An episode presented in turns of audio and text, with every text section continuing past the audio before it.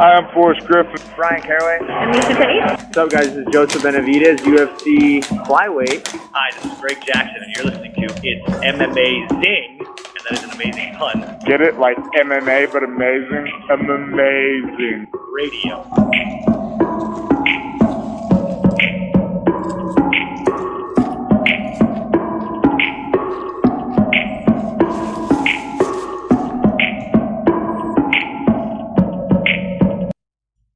Welcome to It's MMAmazing Radio. I am your host, Dr. Law. With me, as always, DJ Mark. So, Also joining me the, this week, the legend himself. And I'm going to say it even though he's not going to say it himself. The likely 2023 It's MMAmazing Picks champion, barring a miracle of epic proportions, and Mark and I debasing ourselves and throwing Hail Marys for the next seven fights. Lavender Gooms.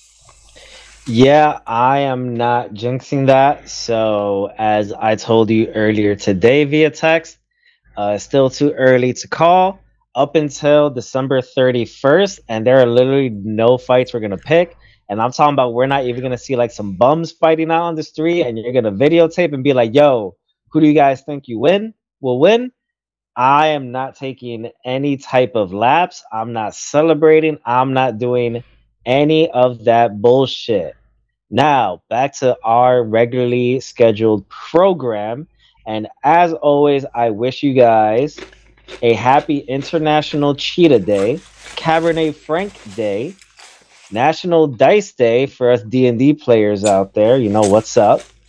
And some good days tomorrow as well. First off, we have a happy National Sachertorte Day.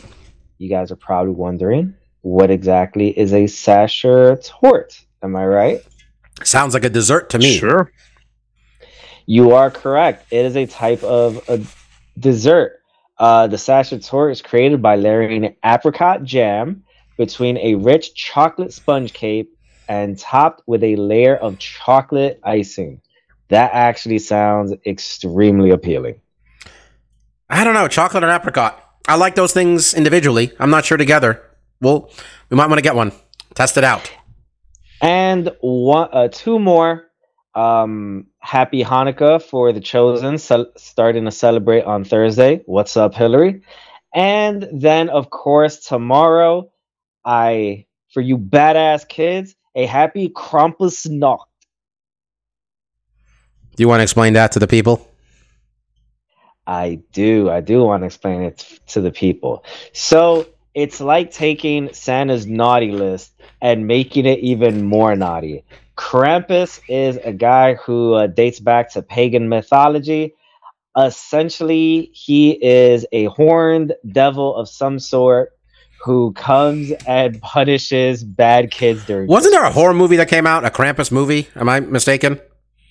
I believe there sure. was. I can't remember where it's from. a couple years ago, I think. Um, all right, boys and girls. You- Was there more? I'm sorry. I So ha- apologize. ha- no, no, no. I was gonna say uh, that. So those are all the happy days, uh, chock full of them. Exactly. Questionable dessert and punish children. Um. All right, boys and girls, we're going to talk about this UFC Fight Night card that happened um, in Austin at the Moody Center. Don't know why I know the name of the place, but that is where it happened. Um, headlined by the Battle of Iran and Armenia, and I was not confident going in. And let me tell you, it did not go well for my people. Rough night for those of us. Uh, of the Persians of, the, of us of us Persians out there. But let me tell you, also pretty good night for those of us who've been on the Arman Tsarukyan chain because my man looked like a killer.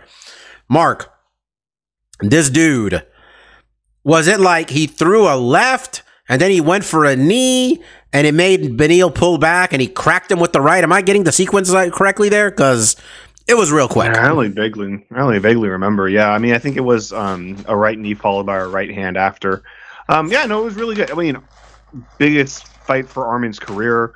Um, you know, his highest profile opponent, um, and to come out with a win like this, you know, really solidifies him as a contender. Much like we knew when he first kind of, I think, really jumped on the scene with his first main event, and it was Gamrot that he fought that first time, right? Like even in a losing effort, I think you know A lot- for me personally. I mean, a lot of people thought he won, right? That one, that was a close fight. Right. Yeah, it was really close. Yeah. Um, and then since then he's rattled off a couple wins, and then you know, um, Beneil just coming off his title contention, you know, his, his title fight, um, and coming up short. Well, I guess it was title contention, right? He fought Charles for the number one spot, right? At that point, he didn't have the belt, but um, you know, someone who just was fighting potentially for a title shot, you know, to him to go in there and you know finish him, I think faster than um Charles did, you know, really makes a statement and really you know puts his name out there unfortunately, you know, lightweight's just kind of a mess. There's a lot of people in line, and there's some more high pro high profile opponents that might get the jump over Arman, but he's right there. At the I mean, he's got a loss order, so against we'll the see. champion too. That was his one of his two losses. He's got a loss to Islam. Way back in I'm way back, but it was. Try to look it up. It was a. I mean, because Arman still it was like he's 27. He said it himself. He was like 22 when they fought. Yeah, it was his UFC debut. Yeah, he lost a he lost a decision um, on the Overeem versus Oleinik card where he lost a. Uh, well, now I can't find the damn thing. Oh, yeah, th- 30 27, 30 27, 29 28. UFC debut, co main event. I know it's a fight night, but still. Mike, this kid's looking like a killer. He's looking real good. I think he was just ranked number. Assuming they haven't changed this. He was number eight. Don't don't think they have from Number eight just beat the number four guy. Think pretty much under any equation, you give him one more. Uh, he deserves it. Um, we got that logjam at the top still. The Oliveira, Gaethje, Poirier. It's really not even Oliveira's fault, but uh, I blame Gaethje and, Oli- and Poirier and these guys. We're not fighting any of these young dudes. Um, and Chandler's still sitting there at five. He's not fighting anybody. Nope. I think gotta make. I think. I think we gotta have Dustin Poirier decide if he wants to be a, uh, ranked a top five lightweight or not. Right? I think it's time to see what's what here. Well, yeah, I mean, you know, Chandler, I, at least according to his uh, interview with Ariel today, said he will be fighting um, McGregor at some point in the next year.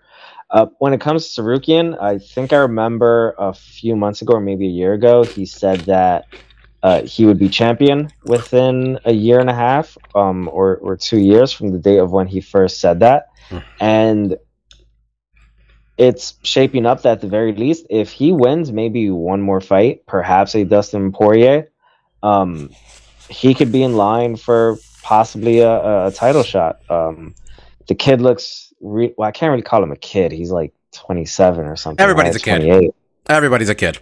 Yeah, we are getting we are getting to that age. Uh, I call people you 35 years old a kid at this point. Doesn't matter. Everybody's a kid. but that was a that was a devastating knee. Um, that was very impressive. Um, it's always a, a good look when you can uh shut up Benito. I, I don't think the knee landed. I swear, I don't think the knee landed. Oh no, that's no, I don't think What the knee landed. I'm serious. Like, I think he pulled back and got punched. Like, someone see if they can find it while we're talking. Look it up. I'm not kidding. Because they were showing the slow mo. I don't think the knee landed. I think it made him pull back. Because I think the punch is what did the damage. Maybe I'm crazy, but I'm almost positive the knee didn't hit. Um, regardless, look, kid, look real good. Are you guys both looking for the knee now? To see if I'm crazy. I, I, yeah. I went like one and four for picks, guys. It's a good chance I was blind that night anyway. I got a new microphone situation here. It's chaos. I don't want to fuck with it and start looking shit up. So Don't don't Um, sell yourself short. I believe you went one and three. yeah, it's not a good look. Um, the only one I got right was the one I turned my back on my people. Um, co-main event though. Jalin Turner, man, is huge at lightweight. And Bobby Green, really, I thought Bobby Green needed to get this fight to the second round just for the purposes of Jalin cutting so much weight.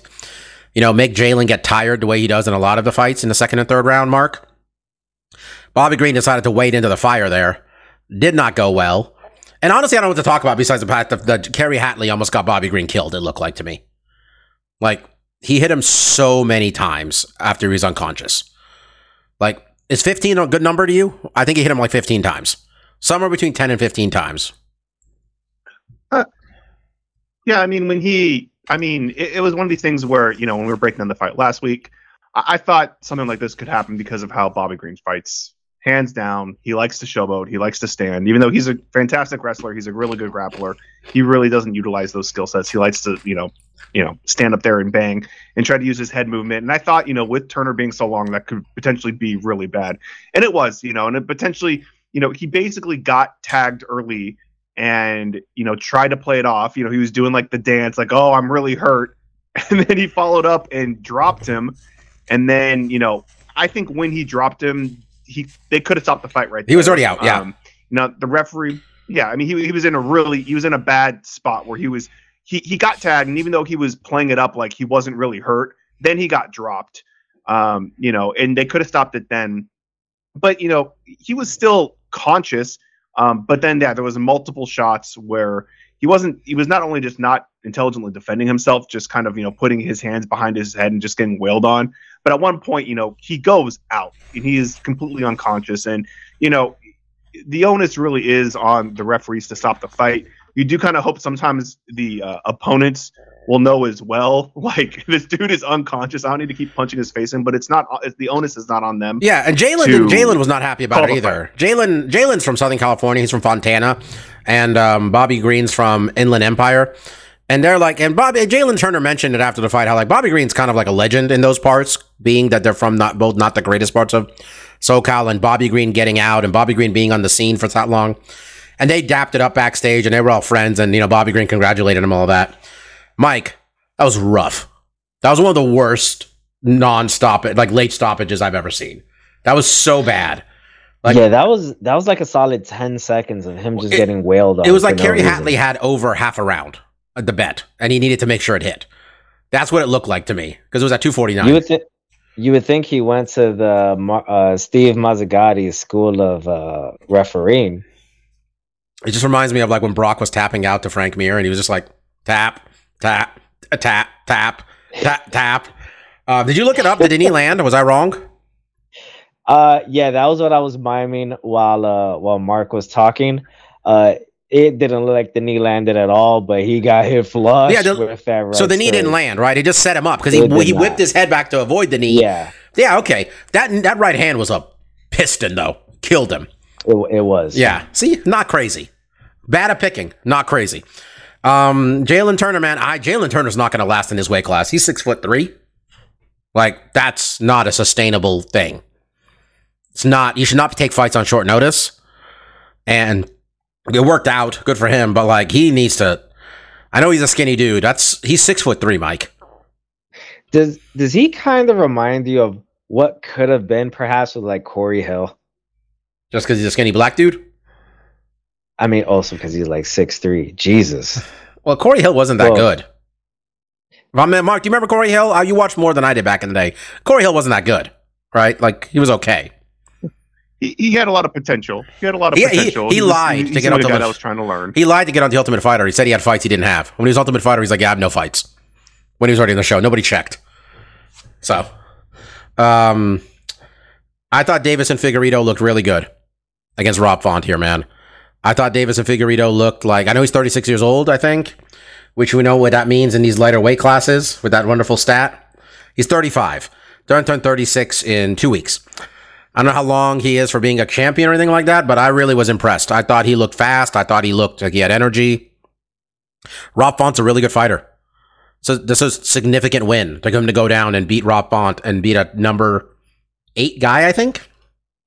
Going uh in his first fight there, Mark, I was I was super impressed. Big win for him. Yeah, no, this was one of the fights that when I was watching the fights, I thought I picked Figueroa when we were on our call I did too. time because I thought I thought you know I, I when we were doing it I was like oh I, I think you know because I think he was the underdog too right I was like I Yeah. think he has a good shot at winning this but obviously I picked Font to you know hedge my bet here with uh, against Mike but yeah it wasn't I mean it's not too surprising I mean honestly it to me when we were analyzing the fight and you know people were kind of downplaying him going to this weight division I was just kind of a little befuddled because he had done so well in his past performances now against Brando, you know, he had some losses, um, but there were really competitive fights, and sometimes his head didn't quite seem there. But ultimately, it's like I know this guy can can hang with the best of them, and it's like with in the ring with a Rob Font, I think he should be able to assert himself fairly well, and he, and he did. He really asserted himself. So he really throws his hat into this division, and it's just tough because there's a lot of people. This is another division that's kind of jammed up, so it's going to be. We got the to champion fighting the number six guy just for fun, while we have like Right. we have literally two guys in Sandhagen and um, Merab who've already earned it. Rob, yeah. Um, So I mean, I'm looking at the rankings. I mean, it sounds like. By the way, a, a shout out to Aljamain saying he wants to move to 45 and he wants to fight Max Holloway in his first fight. I don't know anybody calling out Max Holloway at all. Nobody wants to fight Max Holloway. None of these guys trying to fight Volkanovski want to fight Max Holloway first. I get what he's doing. It's a bold yeah, move. it makes sense for him. Yeah, it makes sense. But for he's literally laying he his nuts on his table here, man. He's like, because this is it. If he like loses, they're not going to give him near a title shot if he loses this fight. But he beats he beats Max, and it's You can't stop him. right? He Yeah. gets title. He gets title shot. Yeah. So it, it's it's it's a smart, calculated move, and I'm also glad Bob that like it seems like he's kind of getting himself out of the picture because it is jammed up here. well, So he knows they're not going to. They don't want to give him another, another shot at the kid anyway. Right. And also, he said he's like 185 at 180 at time. He Aljo's huge. Aljo's a massive guy at bantamweight. Honestly, I if he loses the fight to Max, if they book that fight, I like. I really wanted to see Aljo versus Brian Ortega. Just grappling wise, that looks like a lot of fun to me. Oh yeah. That seems like a cool one. Um, Mike, Kelvin Gastelum fought of all the fights I picked wrong. Kelvin Gastelum let me down the most because Kelvin Gastelum, and I say this as a big Sean Brady guy. Kelvin Gastelum was fighting like he's never seen Sean Brady fight before. Like he was throwing single leg kicks against this killer wrestler, and I'm like, what are you? You're gonna get taken down. You're gonna. Oh, we got taken down. Oh, we're gonna get back. Throw another leg kick. Oh, we're getting taken. What? What are we doing? And then he got Kimura. That was utter domination by Sean Brady. I am a Sean Brady guy. Beforehand, I'm still a Sean Brady guy. I was so impressed. I would have liked to see more on his feet though, Mike, because that was what we kind of like. I mean, I do what you got you to the dance, but that's why he got jammed up against Belal. Remember, where he, but he couldn't get Belal down, and Belal beat his ass. I still want to see that out of Sean Brady, some sta- some stand up, but like so impressive of a win there for him. Now I didn't watch the whole fight. I watched some of the clips from it. Um, so I'm getting more the feel for how the fight really went from you talking. But from what you mentioned, is it really Sean Brady was very dominant, or how much of this? No, he, he ran through him like a by- buzz. Kelvin has lost fights, Mike, but he got run through like a buzzsaw. It was Okay. utterly dominant. And Kelvin doesn't lose to bad people. And he got smoked. Like he got completely smoked. That was that was bad. And he looked like fine on the scale. I don't think it was the weight cut thing. He just he whooped his ass. His corner was yelling at him like, "What are you doing?" They did not know what Kelvin was right. doing. I'm not gonna lie. I wasn't even gonna bother to watch this fight because I'm like, oh, you should go watch it for what. Sean Brady does to him. I, I, I really thought I'm kind of done with Kelvin Gastelum. Um, I really don't have any interest in watching the Kelvin Gastelum fight. But from what you've mentioned, it sounds like I should watch it for Sean Brady. Sean Brady. Sean Brady also called out um, a man who has a lot of a lot of news around him these days. Ian Garry. They should, if they have any thoughts of Ian Garry being anything, they should not let Sean Brady grab him and throw him in the air like a pizza pie. Would not go well for Ian Garry, who. Let me tell you, I don't really care for UFC press conferences because it really uh, shows how bad, horrible everybody is. And this next one they do, where it's Colby Covington and uh, Leon Edwards, and then we're gonna have Ian Garry up there, and then we're also gonna have Paddy Pimblett. I think this is all one card, if I'm not mistaken, isn't it? Is Ian Garry Mhm. on that card? I believe so. Oh, I wonder who I wonder who comes up with the best cuck joke for Ian Garry. oh, Covington. He's fighting Luke. That's a tough fight too. Luke's hittable. I get what they're doing here. Like, it's if Luke could hit him, but like, they're not gonna let Sean Brady anywhere near Ian Garry though. Like, that's man. I, Ian Garry's really like had a real like everybody. Like, I'm not sure you guys have paid attention to the whole stories about him getting thrown out of the uh, Team Renegade gym Yeah. because he was just being a, a giant shit. And then Leon's it's his gym, and Leon's like, "Fucking leave." And then Ian's like, "Ah, they wanted me to leave because they were he was scared I was going to beat the champion." And people are everybody in the gym is like, "Ian Garry got knocked out twice in this gym, like on the way out the door. Like nobody's scared of anything with him. He just is trying to record people without like asking." And, t- and the cutting pro- and trying to like cut promos on his teammates and stuff. He keeps jumping from gym to gym. Anyway, I think Sean Brady would whoop his ass personally, assuming Ian Garry still doesn't still is an Irish guy trying to do takedown defense. Just my two cents there. Um, a couple other fights on this card we saw uh, real quickly from the undercard. Um, Clay Guida, Joaquim Silva was real fun. They just beat each other up. Real good fight. Um, Balato and uh, Potter, Poteria, I was watching that. Really good fight. Um, Drakkar Klose slammed Joe Solecki right on his fucking head. It was gross. That was that was gross. It was also the only bet I hit. So I was happy and then sad for Joe Solecki real quick, Mike. He got dumped on the side of his head. Um, Marcus Miesha Tate looked great. Hasn't looked this good in a long time. Long Yeah, time. Return to form. Calling for a Holly Holm rematch, which it's a fight she won. But if we're just gonna book old people against each other, let's do the same with the women, huh? It's a high profile fight, you know, and Holly's someone that's constantly getting title shots, and I'm sure Miesha's like someone I could beat, has a big name still, could potentially put me in that picture. This was a good performance for her. This was a really strong performance. Yeah, she So I think she, she, really she whooped that. Uh, she really whooped uh, what's her name's ass. Uh, Julia Avila's ass. Uh, Avila was just getting ragdolled. Um, choke was it? It was weird. It was like a rear naked choke, but Face crank is what it's saying. Yeah, well, because her forearm like got in her mouth. you can see when she released the choke, like her jaw was getting smashed. It was It was like, like "Ooh, that was- uh, like was mean the. Shevchenko Grasso one a little bit kind of yeah. because she had that A line on her face that, from that. Um, two point five million dollar gate, fourteen thousand five hundred people, about one hundred seventy bucks a person. Nice clip from the UFC there. Hey man, that sounds like you could have gotten some pretty good seats. You know, and sat somewhere. Can we get a fight night? I would like a fight night like this. Give me one of these. Give me the ones that's got like four or five good fights. You know, Mark. That I'd go to one of those. I'm not trying to pay pay per view prices anymore. Quite frankly, Mike and I paid so much at Madison Square Garden. I don't think I can afford to go to a UFC pay per view for another three years. Got to start saving now. Got to get a good put that money in a CD.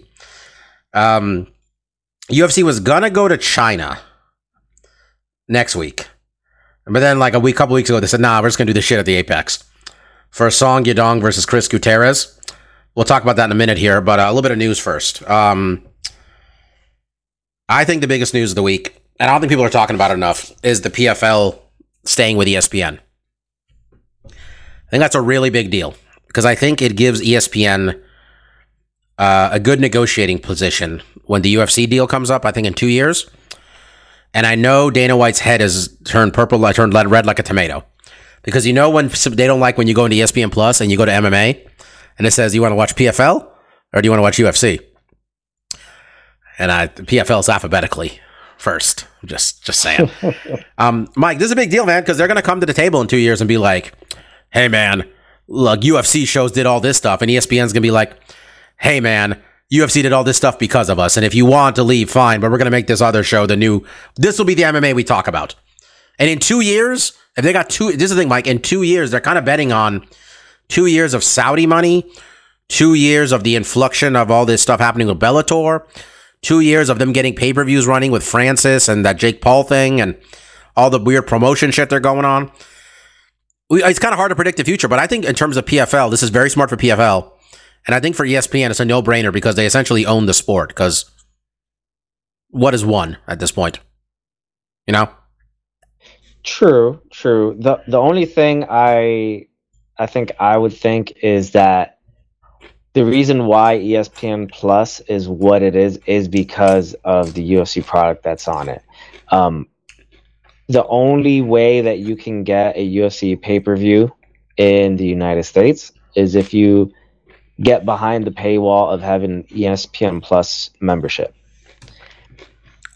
at least currently, I don't know how many people, if the UFC were to leave tomorrow, would how many people would actually cancel their ESPN Plus memberships? And I think the number is probably a substantial amount of them. Do people really Um, cancel these things, man? Or are we everybody just talking shit? Also, I mean, everybody was going to cancel Netflix. It's just you and me.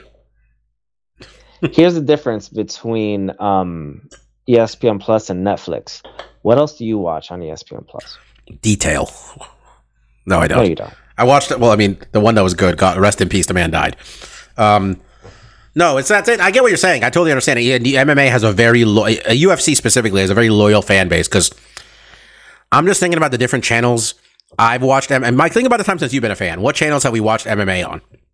Versus Uh, AXS TV, if I'm no right. UFC. No, it's Uh, just UFC specifically. Oh, UFC. For Spike Yeah. versus FS1, Fuel. FS2, Fuel.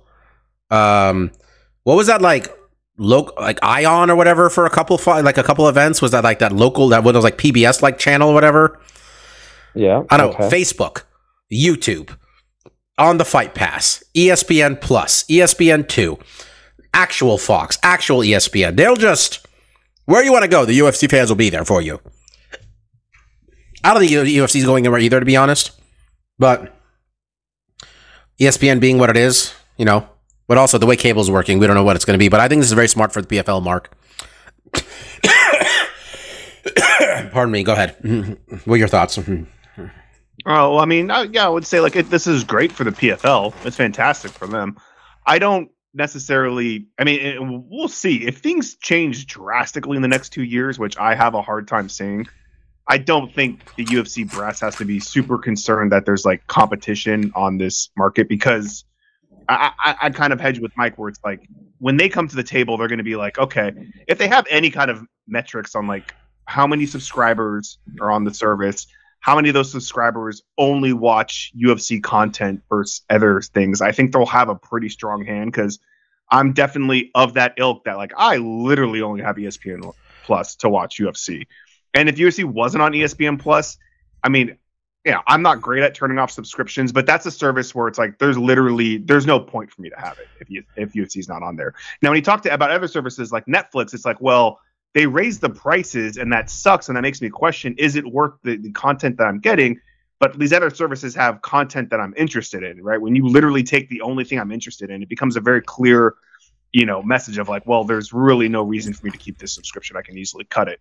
Um, I don't think if ESPN also thinks that they're going to be able to convert a sizable amount of the fan base from UFC to PFL again, unless things. I think honestly, change in the I think we got to wait till April. That's when the antitrust trial starts. I think that's the real factor in all of this. Will we get injunctive relief that makes the UFC con? If they go out there and say UFC contracts are two years in length at maximum, period, whole fucking Yeah. thing changes, guys. This whole sport Oh, yeah. changes Yeah. like that. By the way, that is what I'm hoping. That's all I want. Put a time limit on the contract. Period. That would be insane. Contract is this long. Yeah. That's it. Then it's open season. Let's see who's gonna who's and if you are the better promoter, you shouldn't have a problem then. Right? Yeah. Um yeah. by the way, did anybody catch uh speaking of promoter, did anybody catch Ryan Garcia this past week? So Ryan Garcia has been at No. war with his uh, promoter, Golden Boy, which is Oscar De La Hoya and uh, Bernard Hopkins, basically. Ryan Garcia at the press conference just shit on Oscar De La Hoya in front of him, and then shit on Bernard Hopkins in front of him, and it's great. And because uh, Golden Boy's like handling him very poorly, and Golden Boy has one fighter of relevance. Period. Is it? Is it? Him? Ryan Garcia, yeah. So um, they might want to. And after he won, he beat the guy, which they were really hoping he'd lose to. Oscar's like, we're gonna do whatever Ryan wants. He wants to fight. We'll keep him active. He wants to be champion. We'll make sure that happens. You know, it's pretty funny.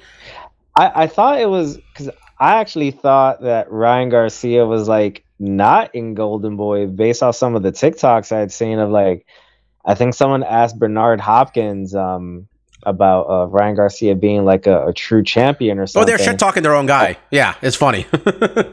I'm like, uh, okay. I'm like, all right. I guess, uh, I guess he's fighting uh, a Golden Boy guy. I, I'm actually kind of shocked to hear that that that's their own fighter. He Wow. said like Bernard thinks he's a run stuff, but you know Bernard Bernard doesn't always tell the truth. Bernard said he never got knocked out by a white boy, but Joe whatever knocked Bernard right out of the ring. So it sounds like he's uh, he was wrong about that. He said that at the press conference, Mike. He said that at the press. Co- Mike, go watch the press conference. It was one of he, and Oscar's in the back holding his head like he's got a migraine. Like what the fuck is this kid doing? I, I think his migraine was from withdrawal from not having any, any cocaine. for, Also, like, man, Oscar, minutes. Oscar, man. When Oscar was a fighter, we all everybody loved Oscar as a fighter, but Oscar as a promoter, shit. Um. Oh, by the way, PF uh, BKFC happened. Mike Perry's got his own sport, guys, and he's just the star of it. It's pretty cool. Good for him, man. Right? Like, shout out to him, man, making it making this happen. Yeah, I mean it's he's he's converted over to bare knuckle, you know, with flying colors so far. I think the thing that's tricky is that um, you know, there's a champion at his division that he is not, right? Like he has this nice fake belt, but there also is a dude that is Wait, like who's the champion? legitimately the 170. I don't and there's the problem, Bobby. It's Who like cares? Mike Perry's that's champion, and Mike Perry no, is BKFC. well, that's that's the thing, Bob. Is like the dude that's champion is like nine and zero. Oh my god, you didn't see the press conference after. Like, I'm we should probably get credentials for bare knuckle fighting Yes. because they need it. Yes. because because Yes. at the post conference, Bobby, like from what I could tell, you can't see who's asking the questions. Like most of the questions were from other bare knuckle fighters. The champion got to talk to Mike and said, "Hey, why aren't you fighting me? I'm the real champion." And Mike, and basically Mike, I mean, and, and Mike's not wrong in this assessment. Is like he wants to fight guys with names. He wants Jorge. Masvidal. He basically said like he basically he didn't say Jorge, which would have been good. Oh, they might have been today But, that he said um, Jorge. he called he called out Pettis, which was kind of an interesting choice. That's fun, Another too? Small guy. I know, but he's like he's way too small. Um, but he he wasn't wrong when he basically said like like I need dance partners or like I need someone that's going to sell. Like Alvarez sells with me. he he had, he had a face off with Conor McGregor after his last fight because Conor was just there. They had Conor holding a belt Right. and facing off with him. well, he called he called out Connor and then he called out Anthony Pettis, which the Pettis one I guess had been kind of floating around a little bit more since I guess he's a free Well, agent. Pettis is looking big these days thing. too, man. Pettis Pettis put on some size. Well, what did he fight? Yeah, and what did he fight Roy at? I'm gonna say Roy, Roy Jones. How, how big was Roy fucking Jones? He beat up Roy Jones. Oh, beat Yeah. Roy Jones. Yeah. So to, to, to, to his point, it's just like I understand why he's not, and he basically said like, look, I'll fight whoever the promotion wants me to fight, but obviously he's looking for pay per view numbers and stuff like that, and that makes sense. But I do get like there's a champion in that division that is like completely discredited because of exactly what Bobby said and what the general consensus of like you know the fans of MMA and combat sports is like, oh. Mike Perry's like the bare knuckle king, and he's like, well, there's this other dude that's literally like nine and zero. He's knocked everyone out or whatever. He's the champion, but Yeah, no I found the application. We're definitely doing this. We're definitely gonna get Well, I mean, when, when they're here. well, it's in it's always in Hotonk. It's always in Hotonk. Well, they're in Hollywood. Oklahoma. They're in Hollywood though. It's in February. It's the same time as we're at a uh, automotive Like- conference. like- but LA. yeah, maybe Hollywood, Florida. Actually, I thought they still needed. I thought we are finding out today. If Actually, we may not be legal yet get- in this state. We're working on legality. Not, Yeah. not gonna lie, that sounds more like a Hollywood, Florida type card having bare knuckle. Yeah, Mike, when we get press credentials to BKFC when it's here, you come here, we go to BKFC, we'll make a weekend of it. We'll go to Hood Slam too. It'd be great. I know uh I, I know we're going a bit backward on this, but I am on YouTube looking for Ryan Garcia ripping into De La Hoya and uh, Bernard. The first comment I see, Oscar was stressing. He about to hit a fat line after this one. Dude, it was hilarious, dude. It was great. Yeah, uh, dude, bare knuckle stuff's a little rough, but um, Mike Perry's making a lot of money. Good for the. At this point, I'm happy anybody's making money. Like anybody, like that guy who got knocked out, Joaquin Buckley, who won a million dollars in um, PFL last weekend. Um, I already forgot his name. Whatever. okay, good for him. Um, all right, let's make some picks and have some fun. let's get past the MMA portion of the podcast. Yo, he really ri- he really ripping him and De La Hoya right behind He's him. yeah, that's what's happening. That's what happened. I'm not Mike. I didn't lie to you. That's exactly what happened. Mark, do you hear about this? I've watched I've watched like four seconds No. When this is over, you watch it. It's one of my favorite. Luke Thomas was saying like we've had promoters and fighters dis, uh, disagree, but he's like they ripped him to shreds while he was he ripped him to shreds while he was there. It was a, be like a, behind him. Oscar could have choked him while he was doing it.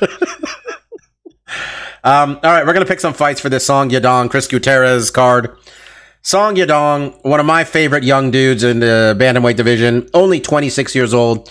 Man has got title challenger at minimum written all over him, honestly.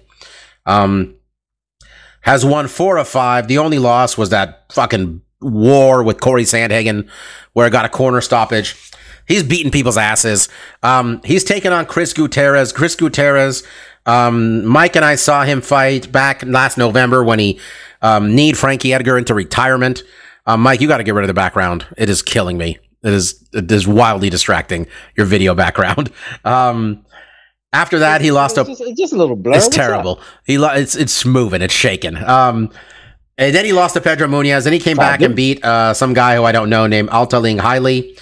Um, man has got 20 wins, uh, 27. Uh, uh, I'm sorry, 20 wins. 10 of those are finishes. 10 decisions.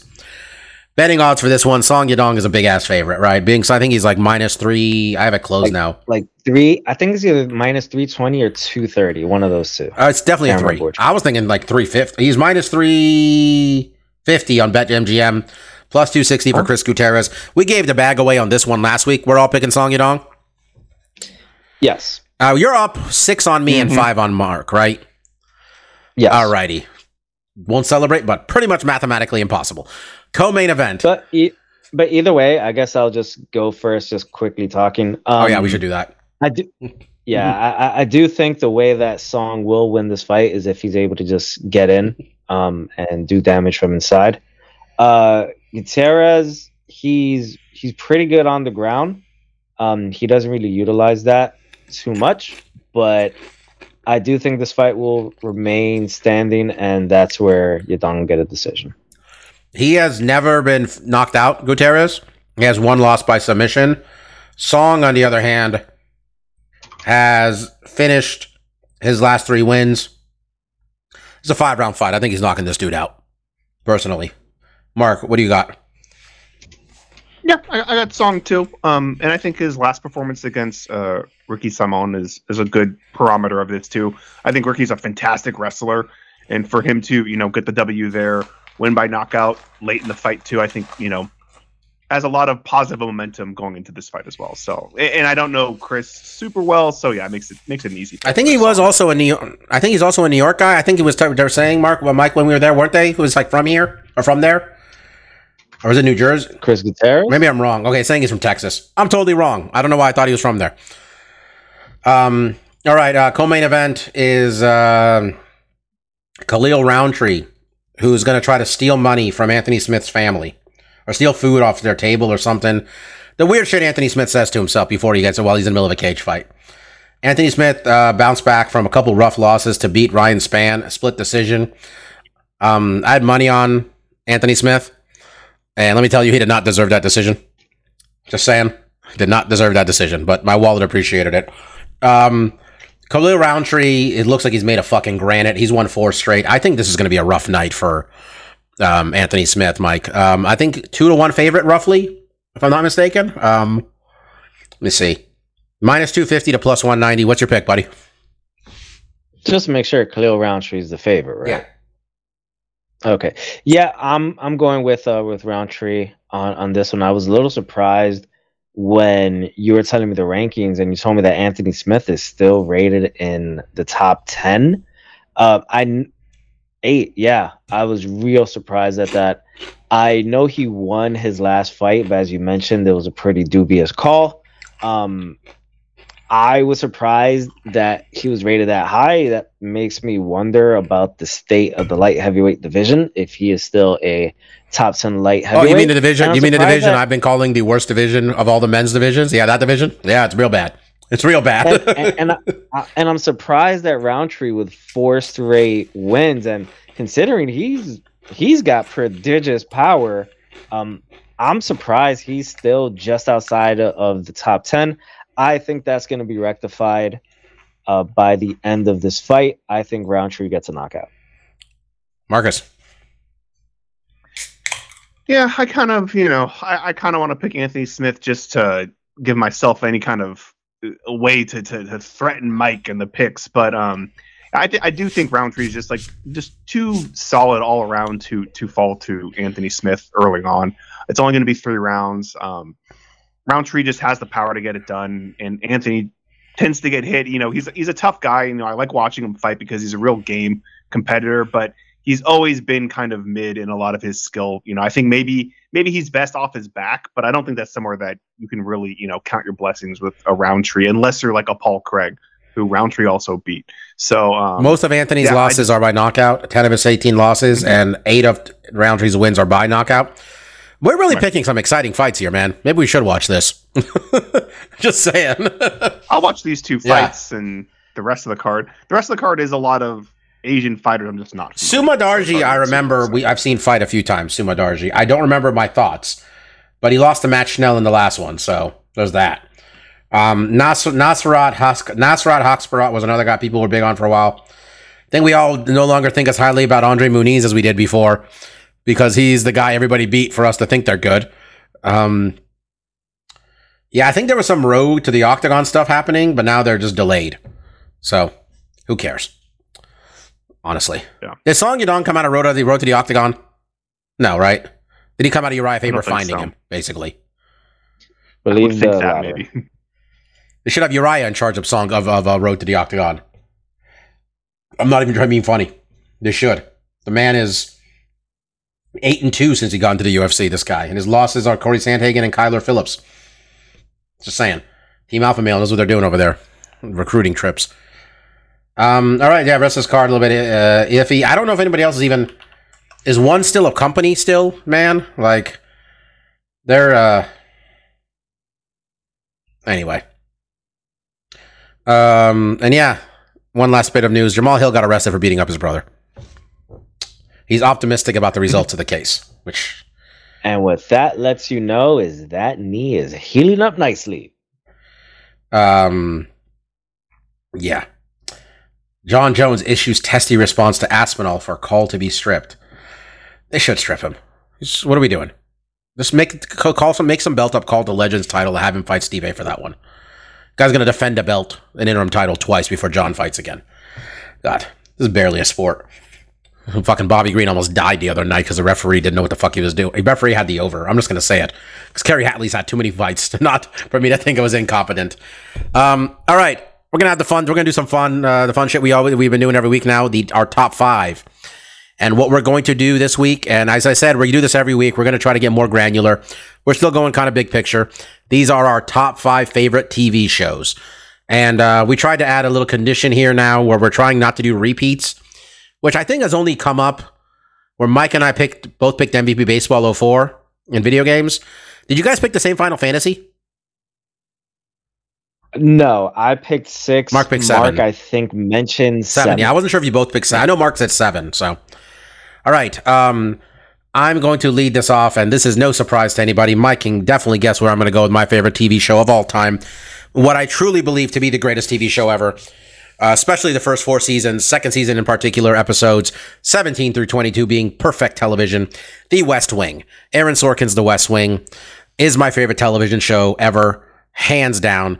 It had a profound impact on me, such that it made me optimistic. God, look how foolish I'm about to sound. Made me optimistic about government and what it can do, and you know the people who work in it and all that stuff. And it made me want. It's one of the reasons I went to law school because I knew if you go work, you want to be working in the White House. These people are all lawyers. You want to work in legislation. They all at least go to law school.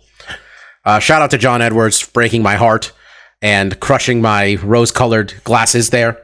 Um, Aaron uh, Aaron Sorkin gets some criticism sometimes about the way he writes char- certain characters. I think people are fucking crazy. No one writes dialogue better than Aaron Sorkin. It's sharp. It's witty. Everybody is the smartest person in the room. Honestly, people, you best president that's ever lived is President Josiah Bartlet. Um, Mike probably disagrees. We we do have the president from Independence Day right up there too. That's right. He's up there. He stopped an alien invasion. President Bartlet raised three daughters with MS. So close. Um, I love the West Wing. It, I, Aaron Sorkin left after the fourth season, so um, took a little bit of a hit. I believe. I believe the next season after that, Toby cured uh Saul We were yeah, we were just solving stuff in one episode. We put we put a far right and a far left person on the Supreme Court in the same episode. There's a lot happening in season five. It's like a schizophrenic thing, but I love the West Wing. I think it's so good. I think it generally holds up in terms of like, you know, it's set. It started in '99, ended in 2007, so some of it is like, you know, they'll say stuff like, "When's it going to hit the wires?" It's like, the internet will have it tonight. The newspapers will have it tomorrow morning. It's like, uh, motherfucker, the internet has it, yeah, already. It's too late. It's been on Twitter. What are we talking about? Um, so some of it's stuff like that, but I really think that um, it is just a beautifully written show, and it's one of those shows where you talk about television back in the day, where like you want it like. I mean, this sounds bad on some level, I guess, but like the people watching it were more valuable to advertisers because the people watching it were people willing to spend more money on certain products and generally were higher income bracket and stuff like that. I don't think. I mean, Aaron. I mean, Aaron Sorkin has at this point won an Oscar. I think a couple actually now. I think he won for Social Network. He might have had one for A Few Good Men. I don't know if he got one for. And then like, dude's an excellent writer. I love The West Wing. That's my favorite show of all time. Marcus, what's your first show? Yeah, since we're doing the um, steal away, can't can't have repeats. I gotta come with the heavy Uh-huh. first, and I can get obscure later because I know no one's gonna pick them. So uh, yeah, I'll take you know I think when we did our sitcom one was one of the highest ones. Um, Seinfeld. Um, and I, and I guess I would say, you know, when Seinfeld was first airing, it was I was a little too young to really be able to like really appreciate the show that much. I think as it really gained in popularity while it was running, I think I was more on board. Um, and then obviously later on, you know, as you get a little bit older, a lot of the jokes land a little bit more. Um, but just what I mean, in, into looking at all the shows I wrote down, um, they all have a common trait. Like they're all comedies. I really don't get. I was trying to think like, do I like any dramatic shows? And There's really none at the top of my list. So you know, they're all going to be comedy based, but. Seinfeld's definitely one of the easiest ones to recommend. There's so many classic episodes. And again, I think, you know, the, the nature of what they were trying to accomplish with that show where they didn't really I mean, there are some overarching storylines, there are some character progressions with some of the characters, but a lot of it is you can kind of jump into any episode and you're really not going to be lost. Um, you know, it's a pretty straightforward show about a couple friends and the zany adventures they get into in New York and you know, it's just one of those you know, iconic, maybe one of the most iconic um, sitcoms of all time, and just a good watch overall. So yeah, easy pick Seinfeld.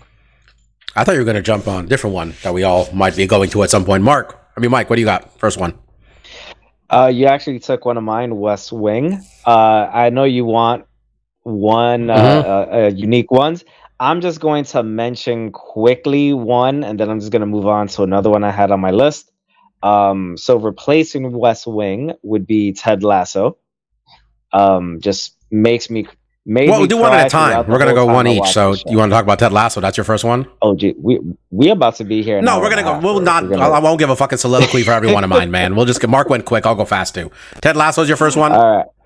Yeah, Ted, Ted Lasso's my first one. Um, I think. Uh, ooh, this may have been when Steph was actually still on the show.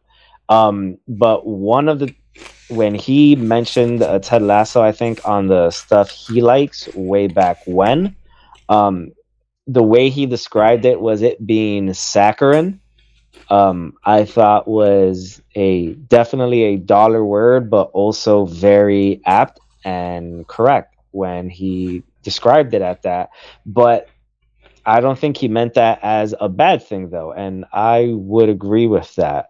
Um, it was sappy and hopeful in all the best ways. Um, I don't think there was a bad episode throughout its uh, three season run.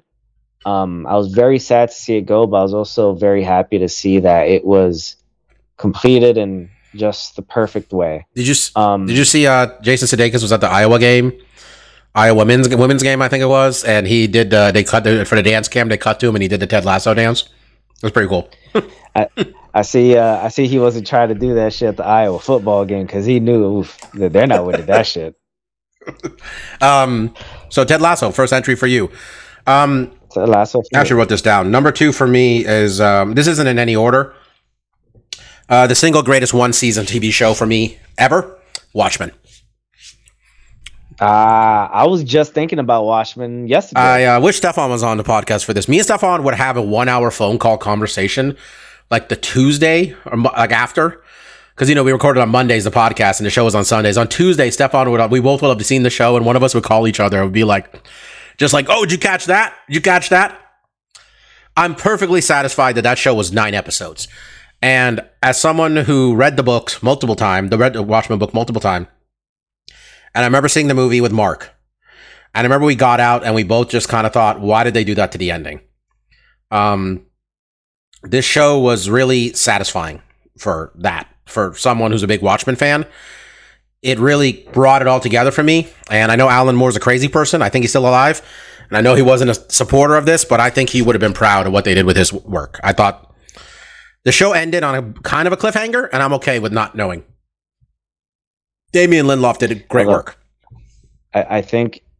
Oh, actually, we don't know if he would have liked the work because I think he straight up said He's not gonna watch um, it. He'll never watch. I think it. he got so Yeah. pissed off by League of, League of Extraordinary Gentlemen being one of the worst comic book movies ever that he never came back around to anything, to be honest. So I think The Watchmen, you guys have Max, it's nine episodes. And if you can find the companion stuff online, the PD files, that was fun too. You don't need it, but that was fun. So that's my number two. That's my next one. Mark?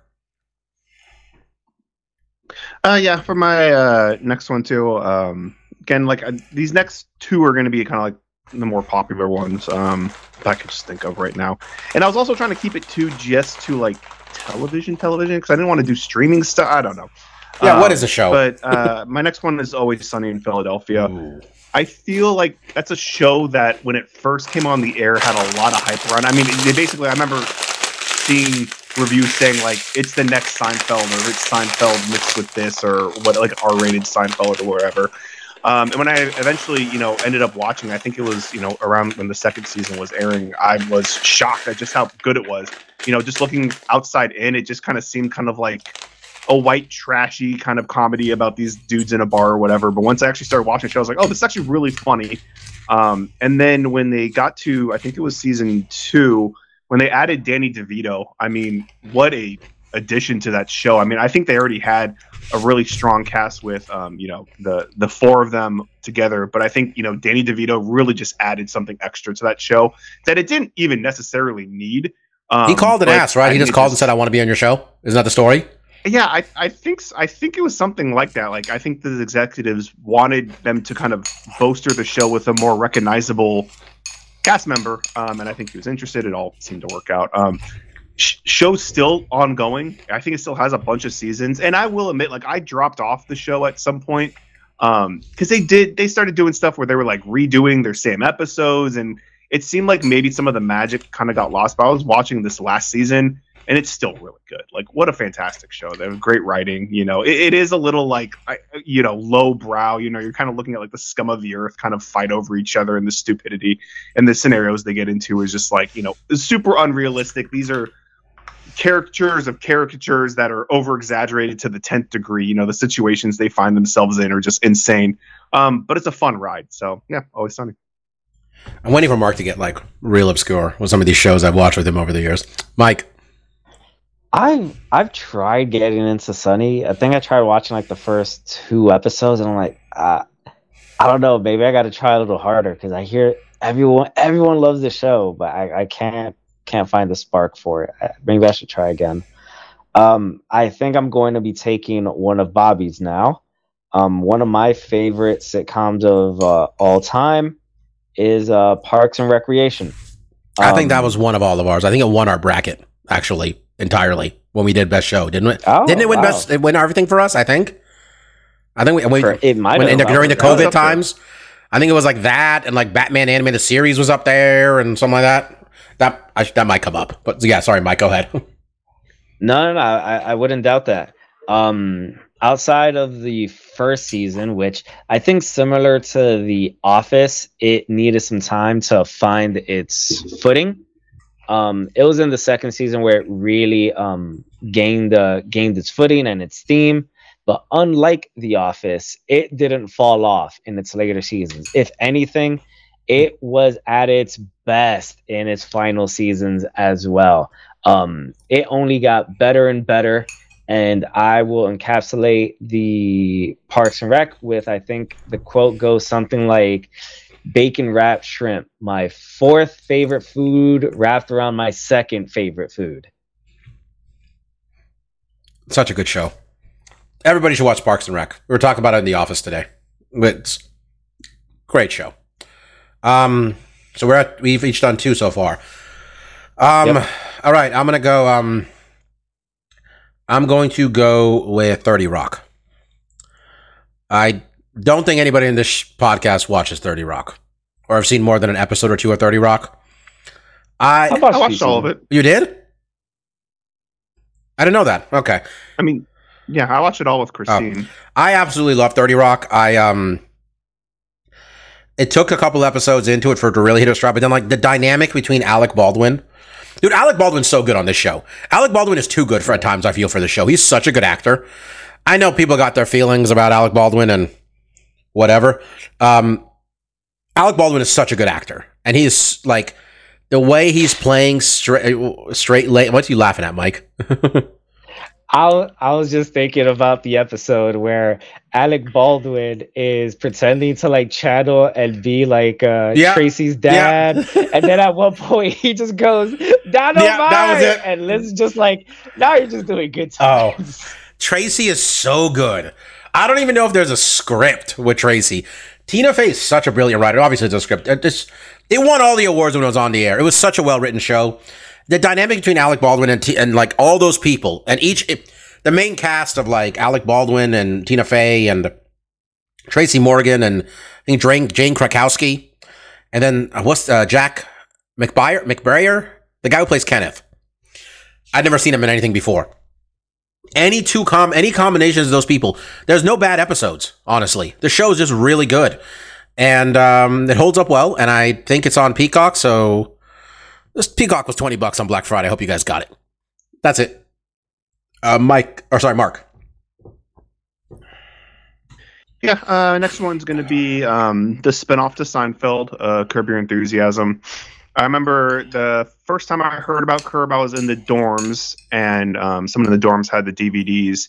And you know, being a Seinfeld fan, I didn't really know what it was, and then you know, kind of learning like, oh, this is this is the show about the guy that basically made Seinfeld, and George Costanza's character is based off this comedian. I didn't know any of that stuff, and in fact, you know, once I started learning more about Curb, they before they did the series, they did an hour special that was trying to be like a mockumentary of Larry David trying to get ready to do a stand-up special with HBO, um, which was a really good special in and of itself.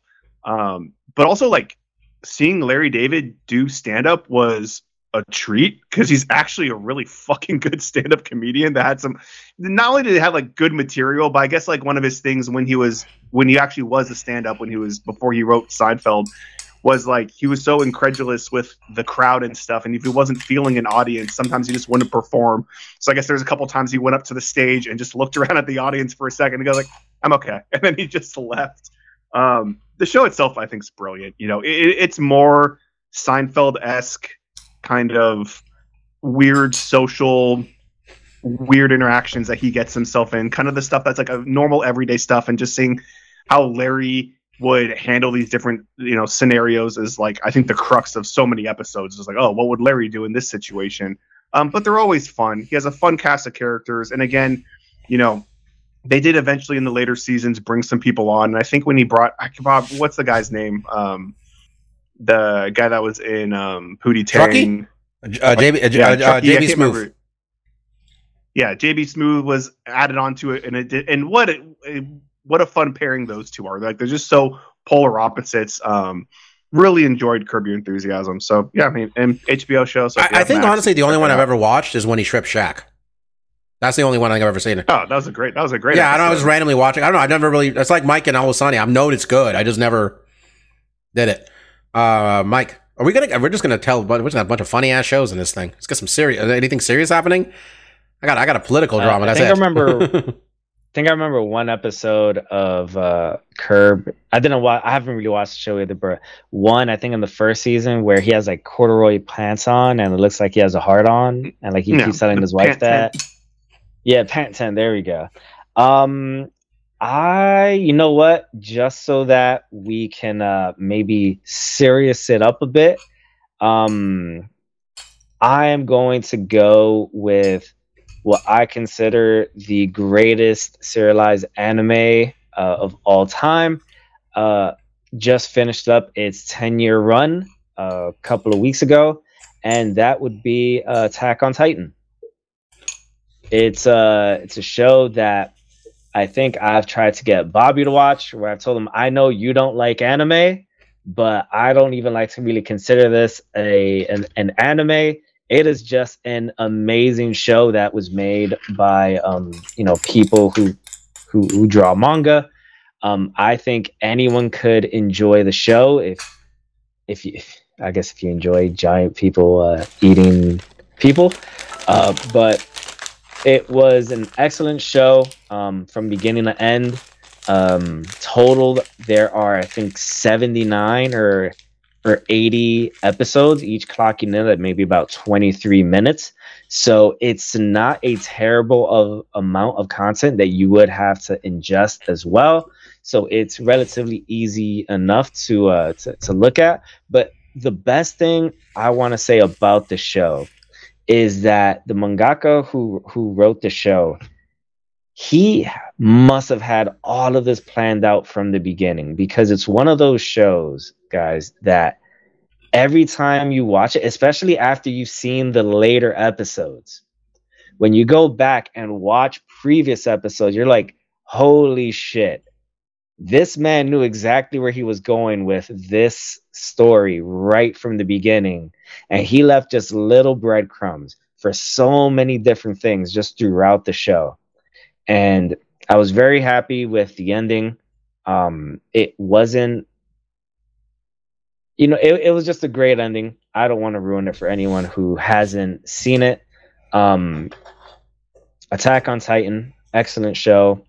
And again, none of these are in any particular order, but that one made my top five. Uh, okay. Um, so I've done I've done West Wing, Thirty Rock, and Watchmen. Um, I'm gonna go with Jeopardy. Oh shit! Wasn't expecting that. I don't know. I think it's. I mean, we, we have so we went so broad. We didn't say like do this or no. do Maybe we'll do game shows one day or something like that. I like Jeopardy, man. I won't say I watch Jeopardy every night. Quite frankly, since uh, rest in peace, the goat passed away, Mr. Trebek, um, or Mr. Trebek, if you enjoy SNL. Um, haven't watched a lot of Jeopardy.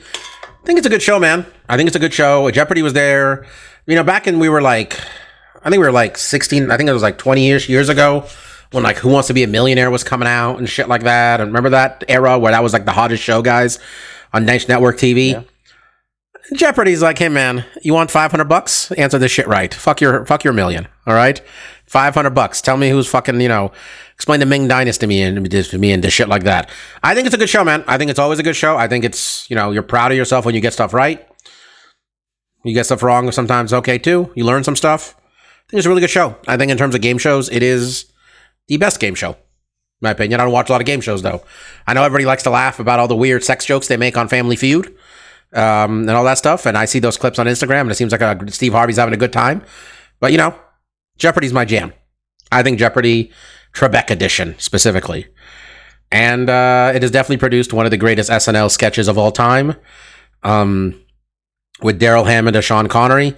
And especially earlier on when they had uh, Neil, uh, what's his name, playing Burt Reynolds.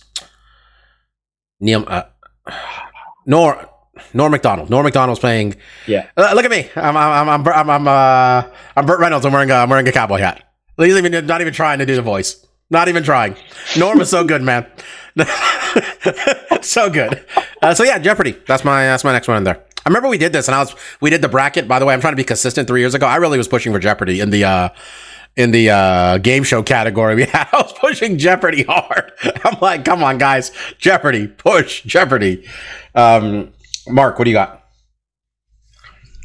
Yeah, the next two are a little bit more obscure '90s Comedy Central shows. Um, first one I'll do uh, is Upright Citizens Brigade. So, Ooh, Upright Citizens Brigade is now extremely well established um, as an improv kind of training ground in LA and New York, and a lot of you know the comedic minds that kind of are coming up uh, today have gone through UCB for improv classes.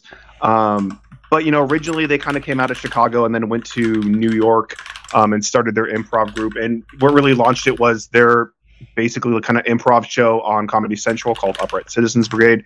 Um, and it was just easily one of my favorite shows in middle school and high school. Um, ran for three seasons. You know, Amy Poehler, Matt Besser, Ian Roberts, and I forget the other guy's name. I can't remember. I mean, a lot of them. I mean, Amy obviously went on to Parks and Rec and has become, you know, a mega star, and the other three have kind of middling careers. You know, uh, Besser does a lot of podcasts I listen to. Ian Roberts is probably the one that has been in like the least amount of stuff, and the other guy's the guy that was in Veep. I can't remember his name. I think I think he actually did really well there. Tony Hale. Uh, Matt Matt Besser. Matt Walsh. Was? No, it was Matt Walsh. No, Matt Besser was on the Those- show too. Is what I'm saying. I don't know if that's what you're talking about Oh, ye- no, Matt Walsh is the guy that's on Veep. he was like he was a communication On Veep, yeah, on Veep, yeah, okay. Yeah. Um, I've always just loved those guys, and I, I loved a lot of stuff they did after. Um, you know, Ass Cats they do at UCB every Sunday is a big improv show. Um, that's free. Um, but yeah, I just that show just had so many little one-liners that you know I'd constantly. I mean, I can't share it with a lot of people because a lot of people didn't watch the show when it was on. It wasn't super popular, but um, I thoroughly enjoyed it. And then obviously, you know, seeing a lot of those people go on to be successful was very satisfying, uh, especially Amy Poehler. But yeah, really, I I can't recommend it enough, and it's really hard to watch. I don't think it's on any streaming services. Um, it'd be on Paramount, and I don't think it's on there. So hard hard one to catch, but uh, if you knew, you knew. So yeah, UCB. You you have to rent it on Prime Video for two bucks. Or you buy those old DVDs. I got the DVDs still. I got a thing. I got an Instagram ad for Amy Poehler teaching master, you know, masterclass, that online like classroom thing, where she's like teaching you how to like how improv, use improv in real life, like Mm. you know, not to tell jokes, but as much as like how to react to situations. It was interesting. Made me think of that anyway. Yeah, and I bet it was. Um, Mike, master classes. Those all sound like scams, but that's a discussion for a different day. So I am going to go with another serialized uh, drama, except this one is a live action. Um, also very serious as well.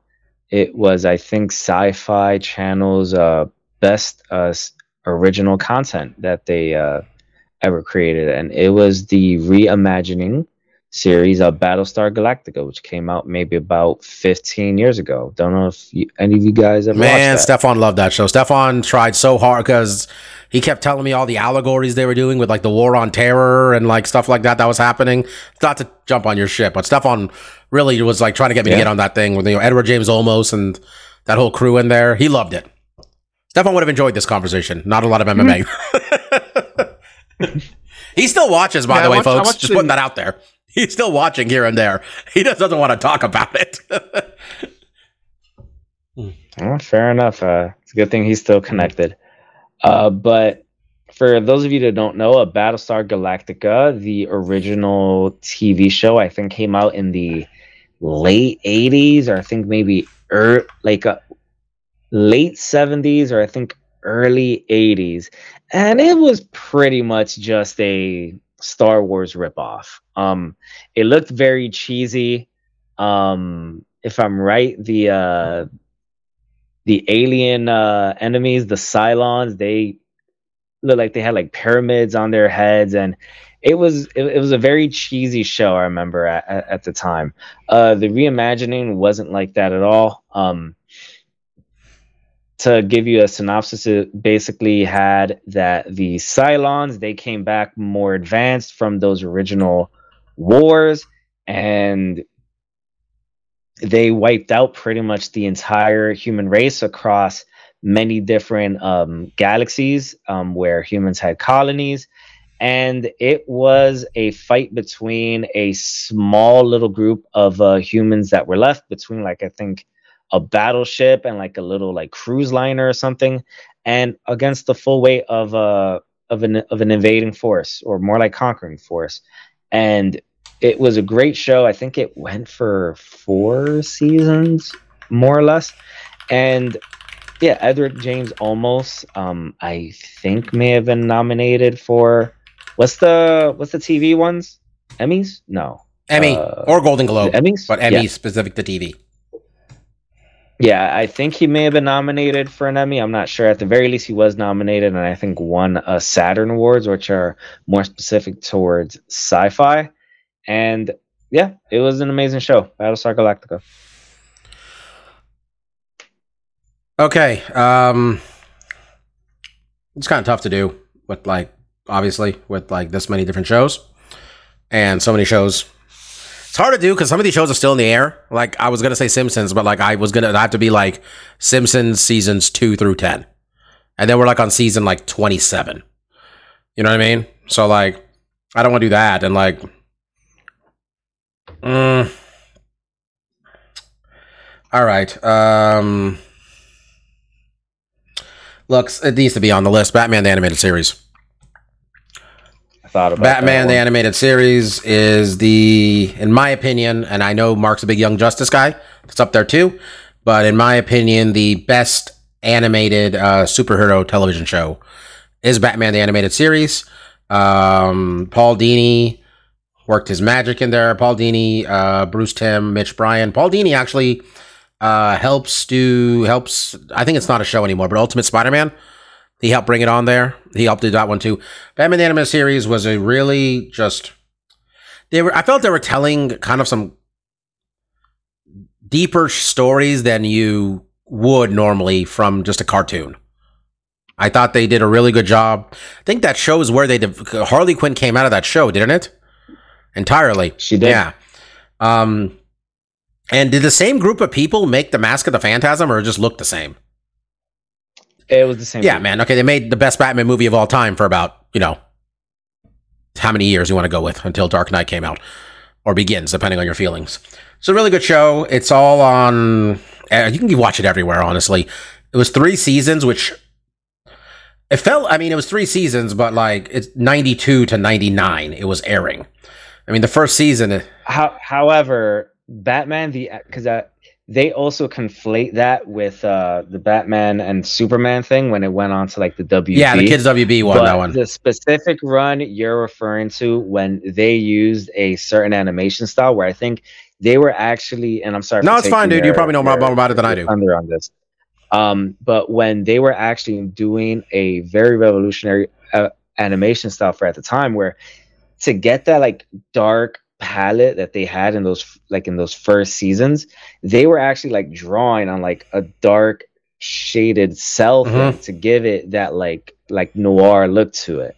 Um, so you're referring to like those three Yeah, seasons well, when it was the two Batman, seasons. the animated. Because the first season's the first season's seasons? sixty two episodes. How's that possible? I it went from September '92 to September '93, and I think it was just on every episode, every multiple times a week. Also, every episode you watch is like part one and then part two. Like there was a lot of part one and part two, you know, going on there, and like they would air, you know, couple like the way they were airing it and such, and also shit wasn't airing in order, so it's kind of hard to go back and watch this at times. Some of it early on, but yeah, 65 episodes, then 20 episodes, and then they went to that kids WB thing for season three. Um, it's a really good show, man. Just a really good show. It's worth your time. I bought the whole thing at one point. Uh, well, bought. I mean, we all know digital purchases. You know, you don't know anything, but I have it all on uh YouTube or Google Play. I watched those early scare. I watched that early Scarecrow episode so many times. Like, s- Uh, one few few more things about the show, just because I'm not going to talk about it Dude, go after for it. this, but a few a few more things that I thought were revolutionary for it at the time, considering that I think it was for me it was airing on Fox at like 4:30 or 4 o'clock Mm-hmm. in the afternoon, so it was it was a show for children, but there were so many things about it that didn't didn't seem to be for kids. For example, um, the fact that they didn't fill it with music at every step. There were actual moments when it was just, you know, dialogue with no music or anything like that. Um, then on top of that, there was the fact that the storylines that they had in it were very mature. For example, um, Mr. Freeze in the four part episode um, series of Heart of Ice in Batman the Animated Series, it reimagined Mr. Freeze for the better. Because I think before he had always been a bit of a wacky villain. And in this one, I think in the shows when they introduced Nora, his wife, Mhm. and they gave the show is the one that gave Mr. Freeze the backstory of the reason why he does what he does and the reason why he's like how he is is because he's trying to he's trying to save his wife um and fun fact that um four part heart of ice uh episode series won a daytime emmy yeah, that is best stretch for some people in that series. It's very important, man. I think it's like also you got to teach like kids like why a villain a villain's motivation because if not, it's just like it's too cartoonish. You explain why, not that, not that it's justified. It's just to, it has to make sense to the villain why they're doing what they're doing. So anyway, Batman the animated series. Uh, it's I think it's on Max. I think uh, I think if you want to watch, uh, i believe I it think is anything that's wb related dude. if I'm right. I remember. I think I've sent it to you. The Max app, the sheer amount of Batman on the Max app, you might as well call it the Batman app. Like you can watch any of those animated movies. There's so many of them are good. Batman Year One, worth your time. Just saying.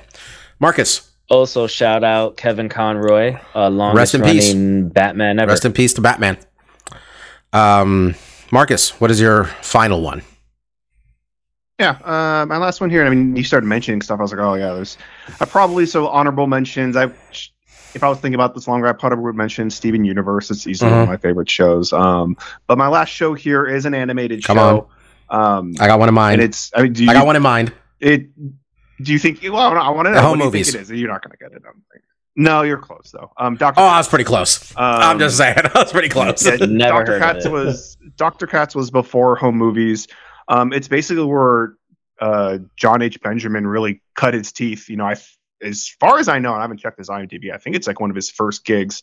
Um, ran on Comedy Central for like eight seasons. Uh, definitely, when it was airing, it was way you know, it was not for the age I was. Um, but I just I rediscovered Doctor. I remember seeing it on Cartoon Network and it just being it just seeing very Mar- Mar- droll. It just Marcus, I apologize. kind of Is this dry. the one where we were at WonderCon and you bought the entire series on Laserdisc? Or was it not Laserdisc? Did you buy every episode we were at WonderCon one year? Uh, I've I've bought all the episodes, but I thought I got them off eBay. Okay. I thought I don't know why I thought you bought them when we were at WonderCon, but continue. Sorry. Yeah. So um, I rediscovered Doctor Katz um in high school when you know we were all just kind of learning about being able to download stuff online. Um, and I don't even know how I came across Mitch Hedberg's comedy at first, but it was down a Mitch Hedberg rabbit hole where I got I think I got some of his albums. And then he was on Dr. Katz, and and I saw him in a couple clips. I was like, "Oh, the show's really funny." and and basically the premise he's a professional therapist and the premise of the show is that you know his patients are just comedians and they basically come into his office they just do their act um, and they animate it so it was like one of the first you know crank acres or He was on The Simpsons too. They did a crossover with The. Simpsons, didn't they? With him?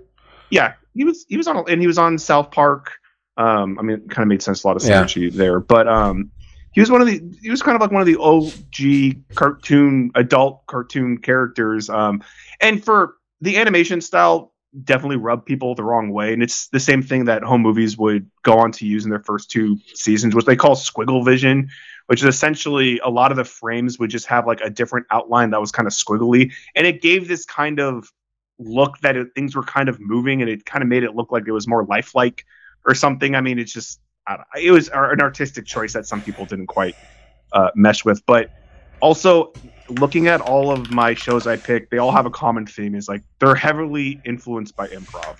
Dr. Katz was a show that didn't really have a script. It was basically a lot of people just riffing.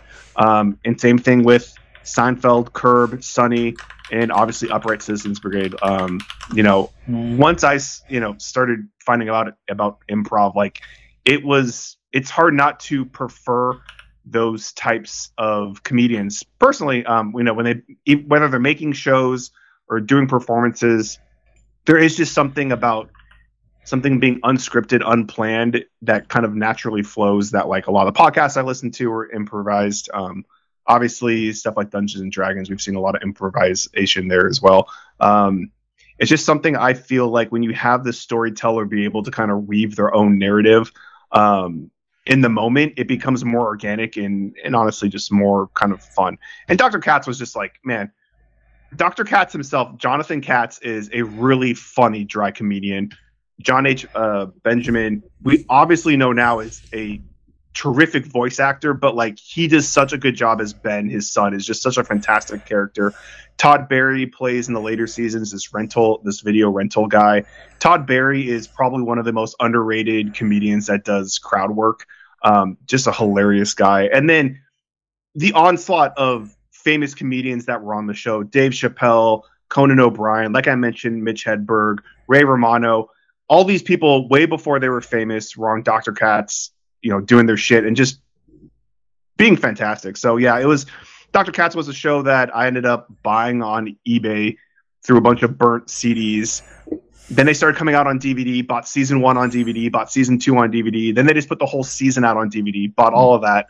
Um, it was a show that in college I watched constantly. And I can actively say Dr. Katz made my college roommate more enjoyable and funnier.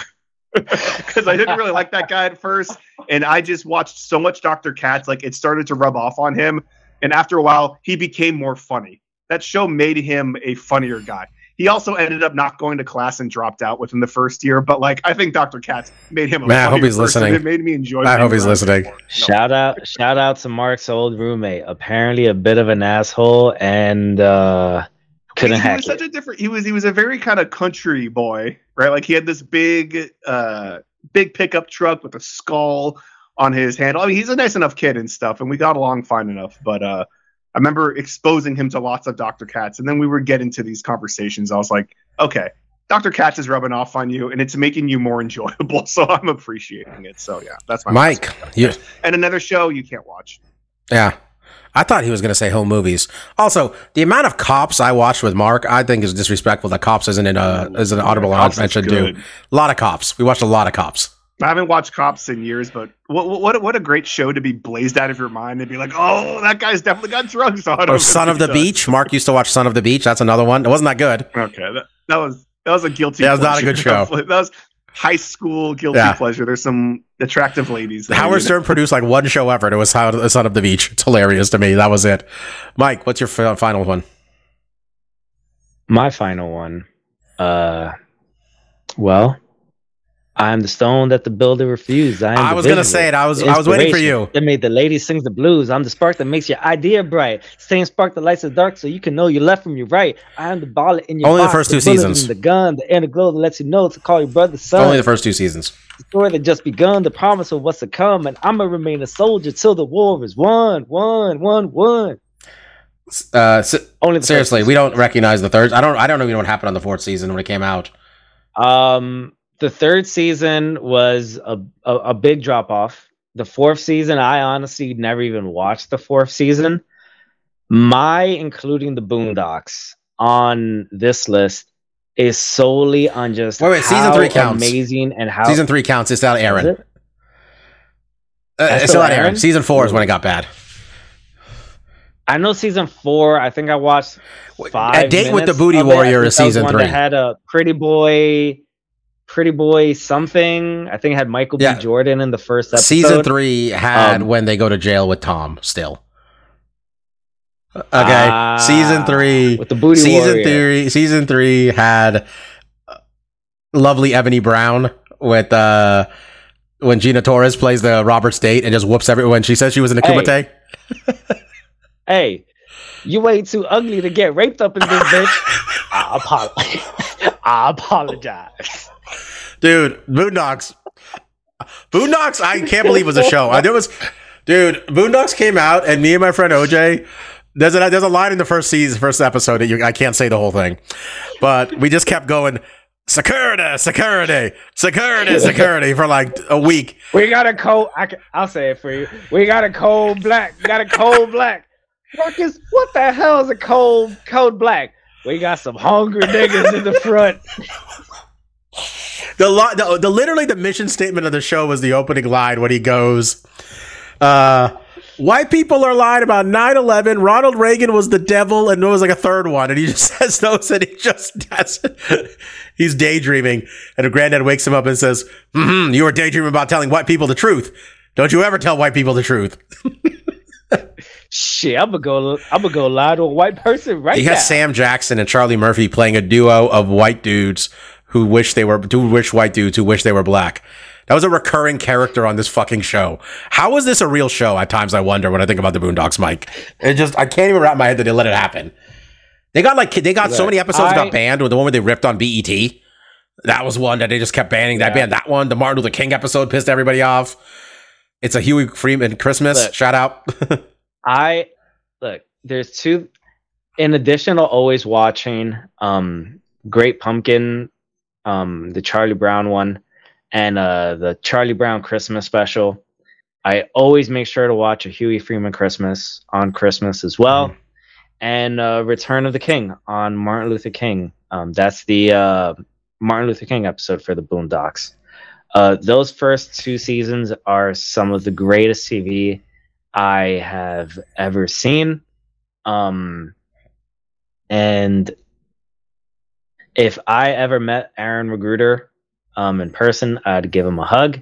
And if I ever met Regina King in person, I would tell her, I know you've won like an Academy Award, but you being Riley and Huey Freeman are way more impactful for me than anything else you've ever done. Which is She was on Watchmen. Who who got multiple appearances on this thing? We had Regina King, who was star of Watchmen, and she was star of uh, Boondocks. We got Amy Poehler, who was star of Upright Citizens Brigade, and star of Parks and Rec. Yep. Do we have? I mean, we had. I mean, we had Larry David writing Seinfeld and then being on Curb. Um, just saying, we got some people. Some people made a couple different appearances with here. Also, uh, Mike, you sleep, don't sleep on "It's a Black President," Huey Freeman, where Werner Herzog is narrating it like it's one of his documentaries. Describe yourself in one word. Real nigga. That's two. that's two words. And he says, "Don't follow the rules." He said that. and then when Werner Herzog goes, "This kid, someone get me away from this fucking kid." I remember watching it. We were telling our friends about it in law school, and we started watching it. And one of our friends went from offended to dying laughing within five minutes. of This show, um, yeah, honorable mentions out there: South Park, Simpsons, Bob's Burgers for me.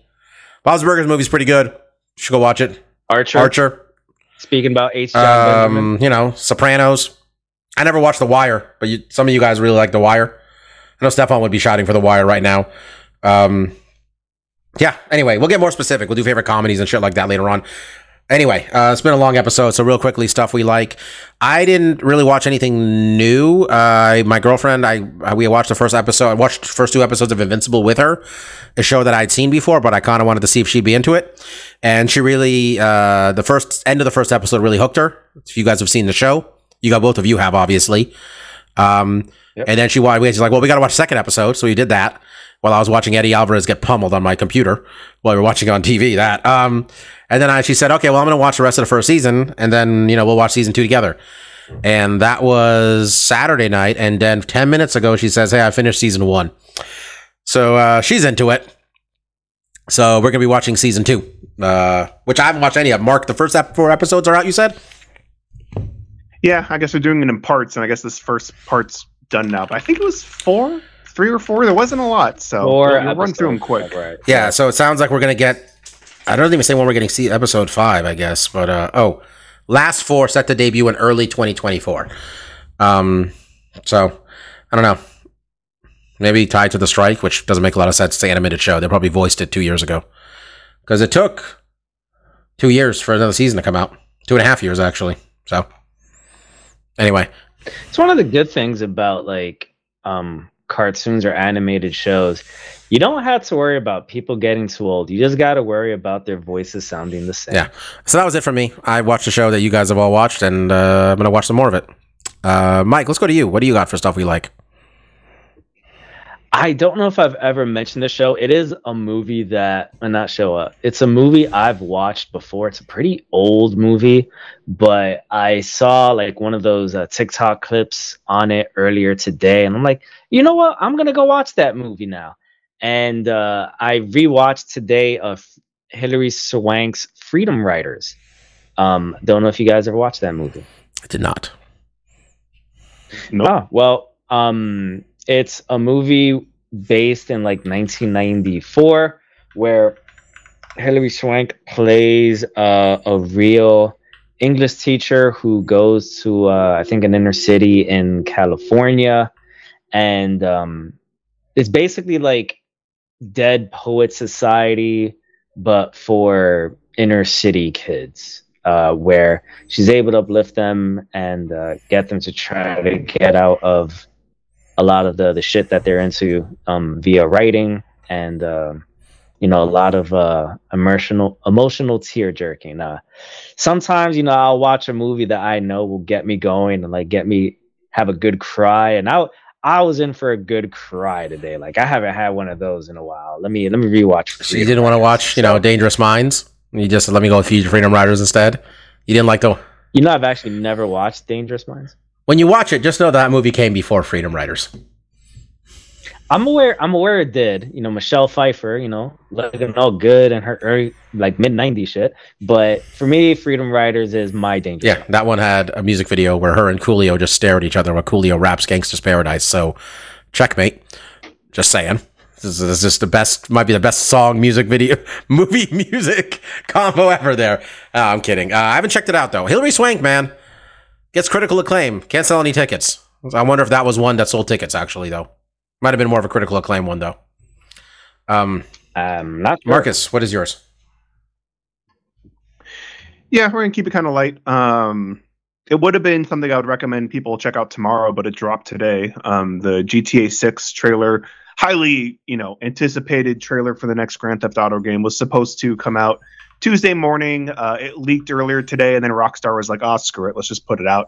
Um, one minute thirty seconds, you know, CGI trailer. Um, I mean, it looks like you know what Rockstar has shown in the past for GTA 5 and Red Dead you know these cg trailers are usually in game and are normally a fairly accurate representation of the final product um, and if that is the case here for gta 6 um, it looks really good you know there are some screens here like when they're on the beach. Um, some of the street scenes are just like super highly densely populated lots of characters on the screen. Um, and just looked really good. You know we didn't really get to see like clearly what the game is going to look and play like necessarily.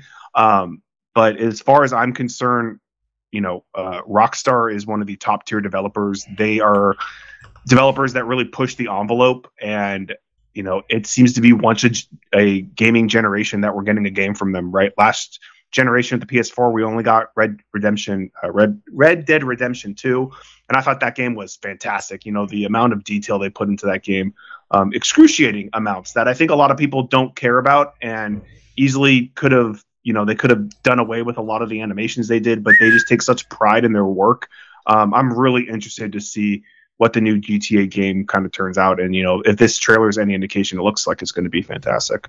Um, later this week on thursday is the game awards.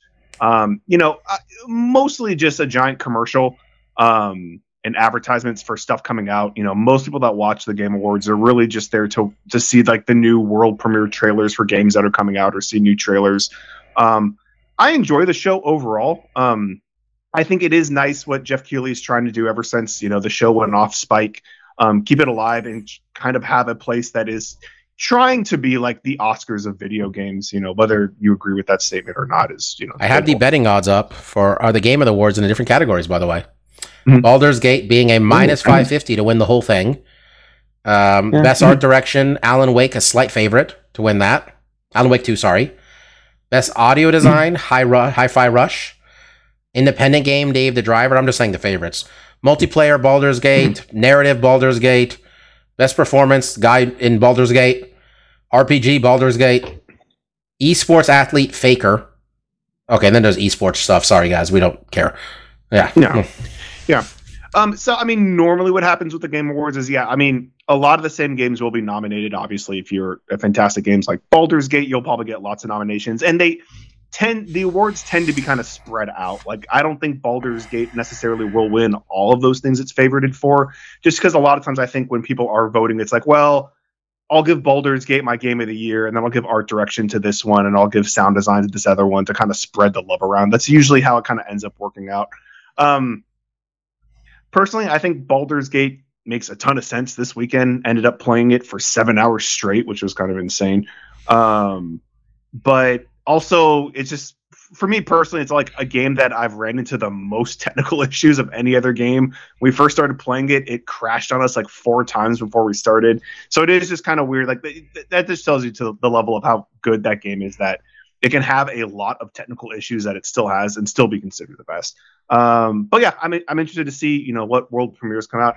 And again, I just think it's kind of fun to have a celebration of video games. You know, they do some interesting live performances. I'm more interested in the game centric live performances instead of when they have like Kid Cudi on or something. What is a really don't give two game-centric shits about? Live performance. What does that mean? Like they'll play they'll have a composer from the game play songs Oh, from video very games cool. or something like like the year the first red dead came out they had the guy that did like the so far away song um or soundtracks from the video game and they usually have a live orchestra that will play songs from each of the game of the year songs um but then they'll have popular bands too and i don't really give and two shits about those guys you know um Yep. Spider Man 2 is coming in at plus it's a fun 2,000, guys. I'm just saying. That's the real game of the year. Spider Man 2. yeah it's not Did yeah. you did you like Alan Wake 2? Um, I'm still working through it. Um, what I've played so far has been fun. I know, I know there's a sequ- sequence in the game that I'm getting close to. That's a big musical dance kind of thing that I think is really kind of like blew a lot of people's socks off.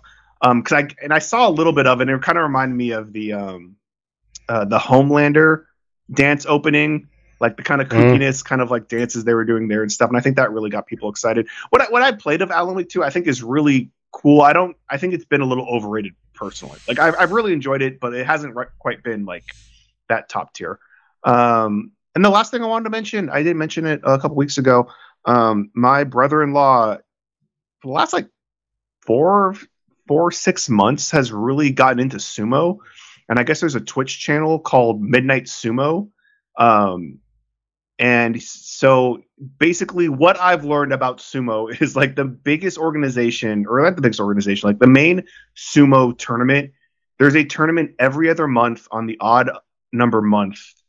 And then basically the tournament goes for 15 days and then these guys will wrestle each day. And then you win the turn the guy who wins the tournament is the person that like has the best winning record. And then i think if you win two records in a row that's how you become yokozuna. There's all these kind of nuances in the sumo kind of world that i'm still learning but kind of just like watching i think it's called primetime Sh- sumo it's a youtube channel that kind of broke down different days and just kind of learning like okay watching a couple days of the tournament and watching some recap videos, like I can see why sumo's so appealing and interesting. Like it's a really interesting way to do a sport where you basically have your competition each day for 15 days straight.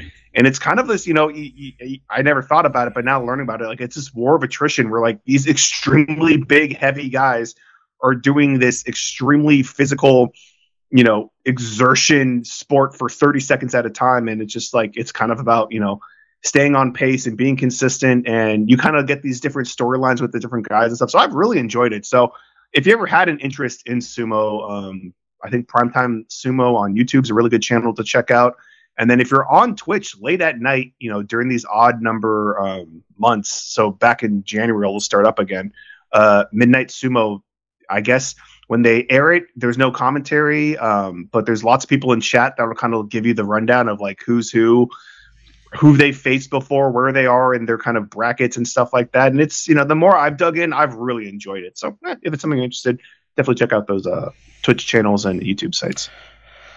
Alrighty, uh, long episode, uh, a little bit longer this week. Um, maybe we got to make our top fives a little bit briefer. Mike, maybe a good point to start with. But we like our we like what we like. We talk passionately about it, so it happens. Um, hope you guys enjoyed it. We'll do this one. Uh, we got to start thinking of new ones because I went real broad with these first like four. Maybe we'll try to get it, bring it back to MMA or something with one of them, like top five favorite fighters or something. But once you've done fighting fighters, man, I don't know. I don't remember events. The one I went to was fun, you know. the one Mike and I got robbed for six hundred for uh, six hundred dollars was pretty fun, you know. Just saying. Um, anyway, we'll be back next week where we are going. Is there a paper? Is there a week gap or is it pay per view time next week? I think it's pay per view. Uh, might be a gap. I closed. Let me see. thing. So this is is it pay per view? I think it's pay per view, and then we're done till the next. yeah. Then year. we're no, we're going to be doing two of those top fives the rest of the fucking year at that point. Um, We got to do best of. We got to do That's true. year stuff. That always takes. knockout of the years when when Leon kicks Colby's head into the fifth row. Um, actually, it might be Leon for kicking Usman's head off. Uh, was that this year? I don't. It might have been. So I think that was No, no, that wasn't this year. We sure? No We'll way figure was that out. this year. August twenty, August two thousand twenty two. Yeah, okay. Um, we'll be back. It's gonna be. It is. It is on the sixteenth. So not this. So the, next week we're gonna preview UFC two ninety six. Well, we were gonna be picking. We're picking like six or seven fights. Granted, It's a lot. yeah, it's it's uh, Edwards Covington for the welterweight title, Pantoja Royval for the flyweight title, Shavkat Rakhmonov for Stephen Thompson for Stephen Thompson's teeth staying in his mouth, Tony Ferguson versus Paddy Pimblett. God, this could be so bad. Fuck it, you did this. To- you, we all said don't book this fight, Dana, and then they did. Someone said it first, and they tempted fate. Uh, Vicente Luque versus Ian Garry, and Ian Garry battling for his manhood. Uh, Irene Aldana, Karol Rosa, Car- uh, Cody Garbrandt, Brian Kelleher, Casey uh, Cold Steel, Casey O'Neill against Ariane Lipski, Alonzo Menifield versus Glory kickboxing contender Dustin Jacoby. Touchy feelies on the undercard. the second ever winner of Dana White looking for a fight, Randy Brown is under. Still in the UFC somehow. Josh Emmett lost an opponent. He was going to fight Giga Chikadze. I was so mhm. excited, Mark. That was so, of all the fight, that was Yeah, like near the one. top of my excitement for this card. After probably Pantoja and Royval. Someone who wants to throw down, please agree to fight Josh Bennett. Josh Emmett.